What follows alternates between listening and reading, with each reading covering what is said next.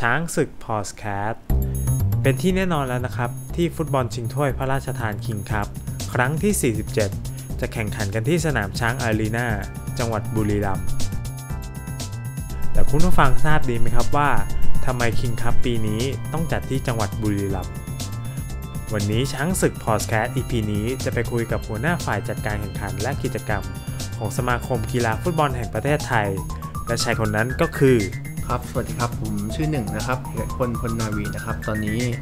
ตำแหน่งหัวหน้าฝ่ายจัดการแข่งขันและกิจกรรมของสมาคมกีฬาฟุตบอลแห่งประเทศไทยครับ หน้าที่หลักปัจจุบันก็คือจะดูแลเรื่องอีเวนต์ต่างๆ แล้วก็เกี่ยวกับเรื่องการจัดการแข่งขันนะครับทั้งการแข่งขันภายในประเทศนะครับ แล้วก็การแข่งขันต่างประเทศต่างประเทศนะครับในของสมาคมครับ โอเคครับ แล้วก็การที่สมาคมจะจัดรายการฟุตบอลสักหนึ่งอีเวนต์ไม่ว่าจะเป็นภายในประเทศหรือต่างประเทศเนี่ย องค์ประกอบมันมีอะไรบ้างครับ ก่อนเกม การแข่งขัน วันแข่งแล้วก็หลังแข่งจริงๆ มันก็มีหลายองค์ประกอบครับ อย่างที่บอกว่าในการจัดการแข่งขันหนึ่งรายการเนี่ยเราก็มีองค์ประกอบทั้งส่วนของการจัดการแข่งขัน ส่วนของส่วนของ media ประชาสัมพันธ์ส่วนของที่ต้องดูเรื่อง organize นะครับดูเรื่องสถานที่ต่างๆ ซึ่งในแต่ละทัวร์นาเมนต์เนี่ยเราก็จะมีระยะเวลาในการเตรียมตัวก่อนเข้าสู่การแข่งขันนะครับก็อย่างน้อยเนี่ยประมาณ 3-4 เดือนนะครับก่อนจะเข้าสู่การแข่งขันในแต่ละรายการ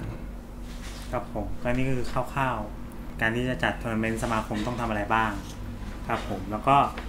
อย่างที่ทราบดีคือบุรีรัมย์คือรายการฟุตบอลชิงถ้วยพระราชทานคิงส์คัพปีนี้จัดที่ต่างจังหวัดก็คือจังหวัดบุรีรัมย์สาเหตุที่สมาคมได้เลือกเลือกอจังหวัดบุรีรัมย์เนี้ย หลักๆ คืออะไรครับครับ ก็อย่างที่ทุกคนทราบนะครับว่าในช่วงต้นปีหน้านะครับมกราคมนี้นะครับทางประเทศไทยของเราเนี่ยได้นะครับเป็นเจ้าภาพการแข่งขันฟุตบอล AFC U23 นะครับชิงแชมป์เอเชียนะครับซึ่งจะเป็นรายการสำคัญ ซึ่งจะนำ3ทีมนะครับไปแข่งขันกีฬาโอลิมปิกฟุตบอลกีฬาโอลิมปิกนะครับที่ประเทศญี่ปุ่นนะครับ ซึ่งสนามที่ปกติเนี่ยเราจัดในกรุงเทพอย่างราชมังคลากีฬาสถานเนี่ย เขาก็จะมีการปิดปรับปรุงอืมนะครับปิดปรุงสนามนะครับ นั่นก็คือเป็นเหตุผลว่าทำไมเนี่ยทางสมาคมถึงนะครับเล็งมองไปที่ต่างจังหวัดนะครับ ก็คือ1นงนะครับเราหาสนามต่างจังหวัดที่ได้มาตรฐานตามระเบียบของ AFC นะครับหรือฟีฟ่าในการแข่งขันระดับนานาชาตินะครับ กับ 2 ก็คือเราต้องการที่จะให้แฟนบอลของต่างจังหวัดเนี่ยได้มีส่วนร่วมและได้มีโอกาสได้รับชมฝีเท้าของนักเตะทีมชาติไทยของเราครับ ก็คือเหมือนรายการคิงคัพเป็นเหมือนรายการทดลองสำหรับสมาคม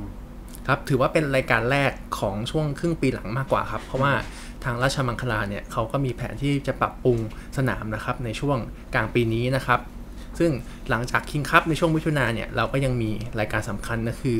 ฟุตบอลโลกรอบคัดเลือกนะครับโซครันบเอเชีย ซึ่งแน่นอนครับเราก็ต้องมองหาสนามนะครับในต่างจังหวัดนะครับที่ได้มาตรฐานในการจัดการแข่งขันในระดับ AFC แล้วก็ฟีฟ่าเหมือนกันคซึ่รังบซึ่งสนามต่างจังหวัดก็มีค่อนข้างจะเพียงพอสำหรับ ใช่ครับ คือตอนนี้สนามทางจังหวัดเนี่ยเราก็จะมีหลาย ๆ สนามที่ทุกท่านทราบครับว่ามีอะสบางแต่สโมสรเนี่ยที่เขาสามารถเข้าไปเล่นในการแข่งขันอ่า AFC Champions League ได้ ตรงนี้ก็ถือว่าได้ระดับของ AFC เหมือนกันปีนี้คิงคัพแฟนบอลชาวไทยจะได้เห็นอะไรบ้างครับ แล้วมันจะแตกต่างจากการที่จัดในกรุงเทพไหมครับครับ ก็ปีนี้นะครับการแข่งขันฟุตบอลชิงถ้วยพระราชทานคิงส์คัพของเรานะครับ แล้วก็ เราจะมีการปรับรูปแบบของการแข่งขันนะครับ ให้ดูมีความตื่นเต้นมากขึ้นนะครับ ก็คือในปีนี้นะครับเราจะเพิ่มนะครับความที่เป็น entertainment การสร้างอ่าให้แฟนบอลมีส่วนร่วมมากขึ้นนะครับ เป็นแฟน engagement แล้วก็สร้าง match day experience ให้กับทางแฟนบอลนะครับ ก็คือจะมีการใส่ลูกเล่นต่างๆ เข้าไปมากมายนะครับ เป็นไปได้ไหมว่าอ่าโอเคเราอย่างเห็นอย่างปีปีที่แล้วเรามีแมตช์อำลาพี่ตี๋ที่ไปครับจัดที่สุพรรณบุรี แล้วก็ปีนี้มีคิงคัพเราจะได้เห็นทัวร์นาเมนต์ใหญ่ ๆ ของระดับนานาชาติไปจัดที่ต่างจังหวัดมากน้อยแค่ไหนครับเพื่อเพื่อแบบคือการการการตอบรับค่อนข้างเป็นที่กระแสที่ดีมาก ครับก็อย่างที่บอกครับว่า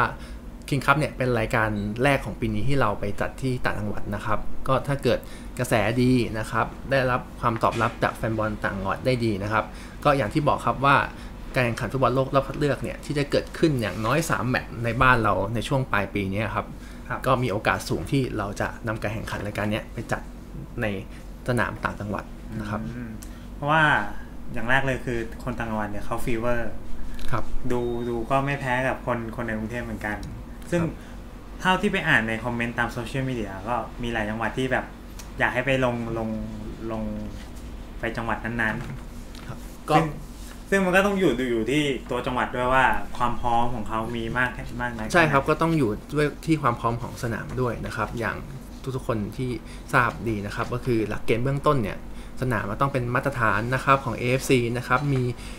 มีความจุสนามไม่ต่ำกว่า 1 0,000นะครับ ต้องมีที่นั่งนะครับ เป็น individual seat นะครับครับเต็มความจุของสนามนะครับอืมแล้วก็องค์ประกอบอื่นๆที่สำคัญก็คือเรื่องโรงแรมที่พักนะครับที่จะต้องมีนะครับอย่างน้อย 4 ดาวขึ้นไปนะครับ เพื่อรับรองทีมนะครับ แล้วก็เจ้าที่จัดแข่งขัน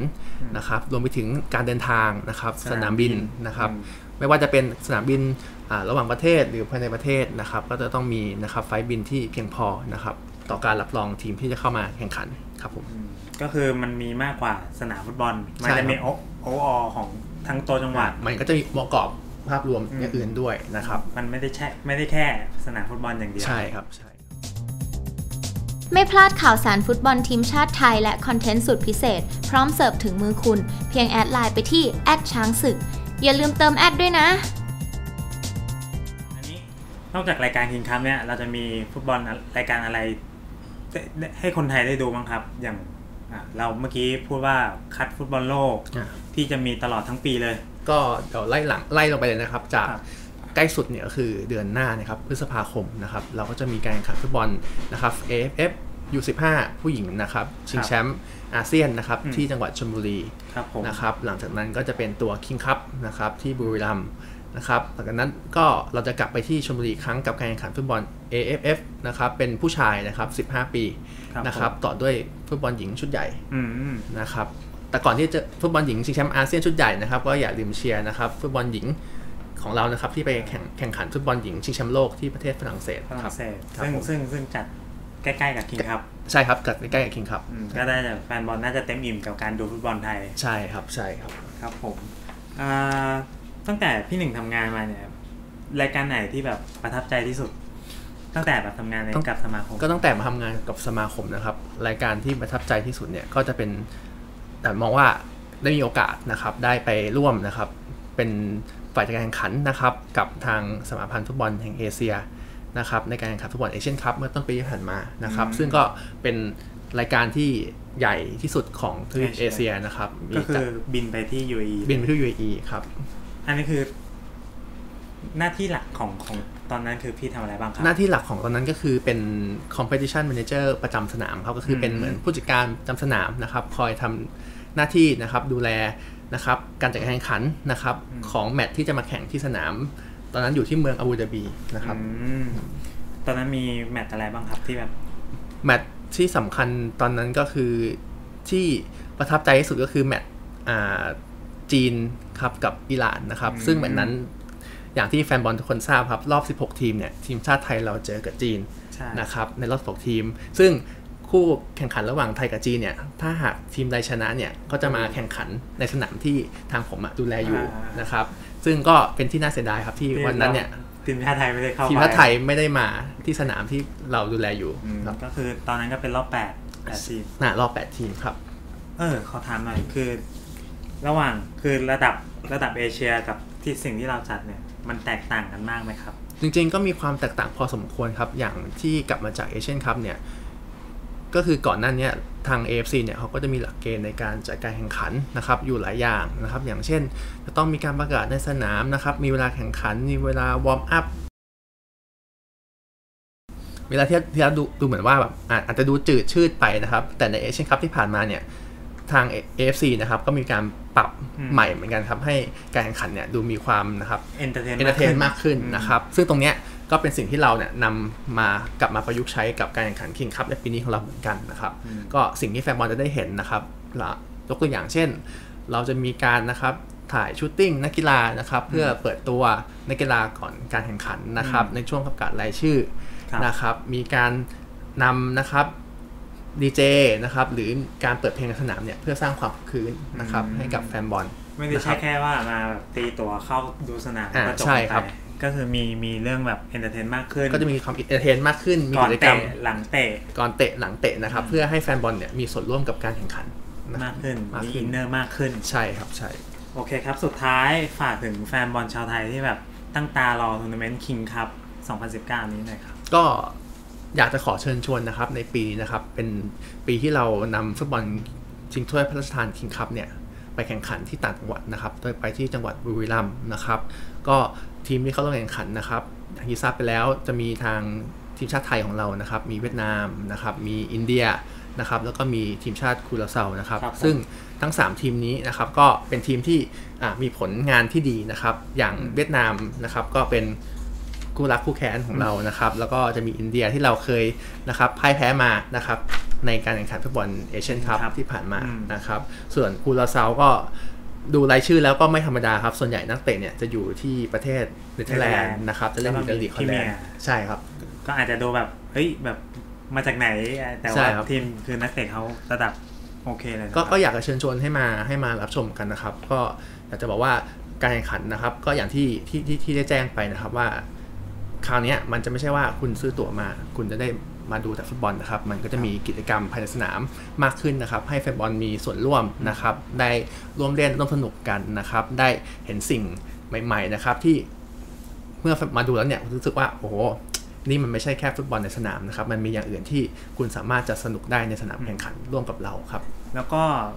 โอกาสไม่ค่อยมีบ่อยๆนะครับ กับการที่แบบฟุตบอลทีมชาติไทยชุดใหญ่ไปจัด ต่างจังหวัดอ่าใช่ครับเพราะส่วนใหญ่ก็จะจัดที่ราชมังกีฬาครับครับผมก็เป็นเป็นสิ่งที่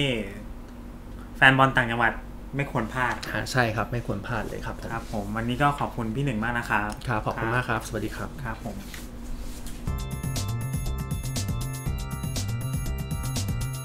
สิทธิพิเศษสำหรับผู้ถือบัตรช้างศึกเมมเบอร์ ให้คุณดูฟุตบอลทีมชาติไทยในราคาพิเศษก่อนใคร สมัครได้เลยวันนี้ที่ไทยทิกเก็ตเมเจอร์ทุกสาขา ติดตามช้างศึกพอดแคสต์ได้ที่ Facebook ช้างศึกและ YouTube ช้างศึก อย่าลืมกดไลค์และ Subscribe ให้ด้วยนะ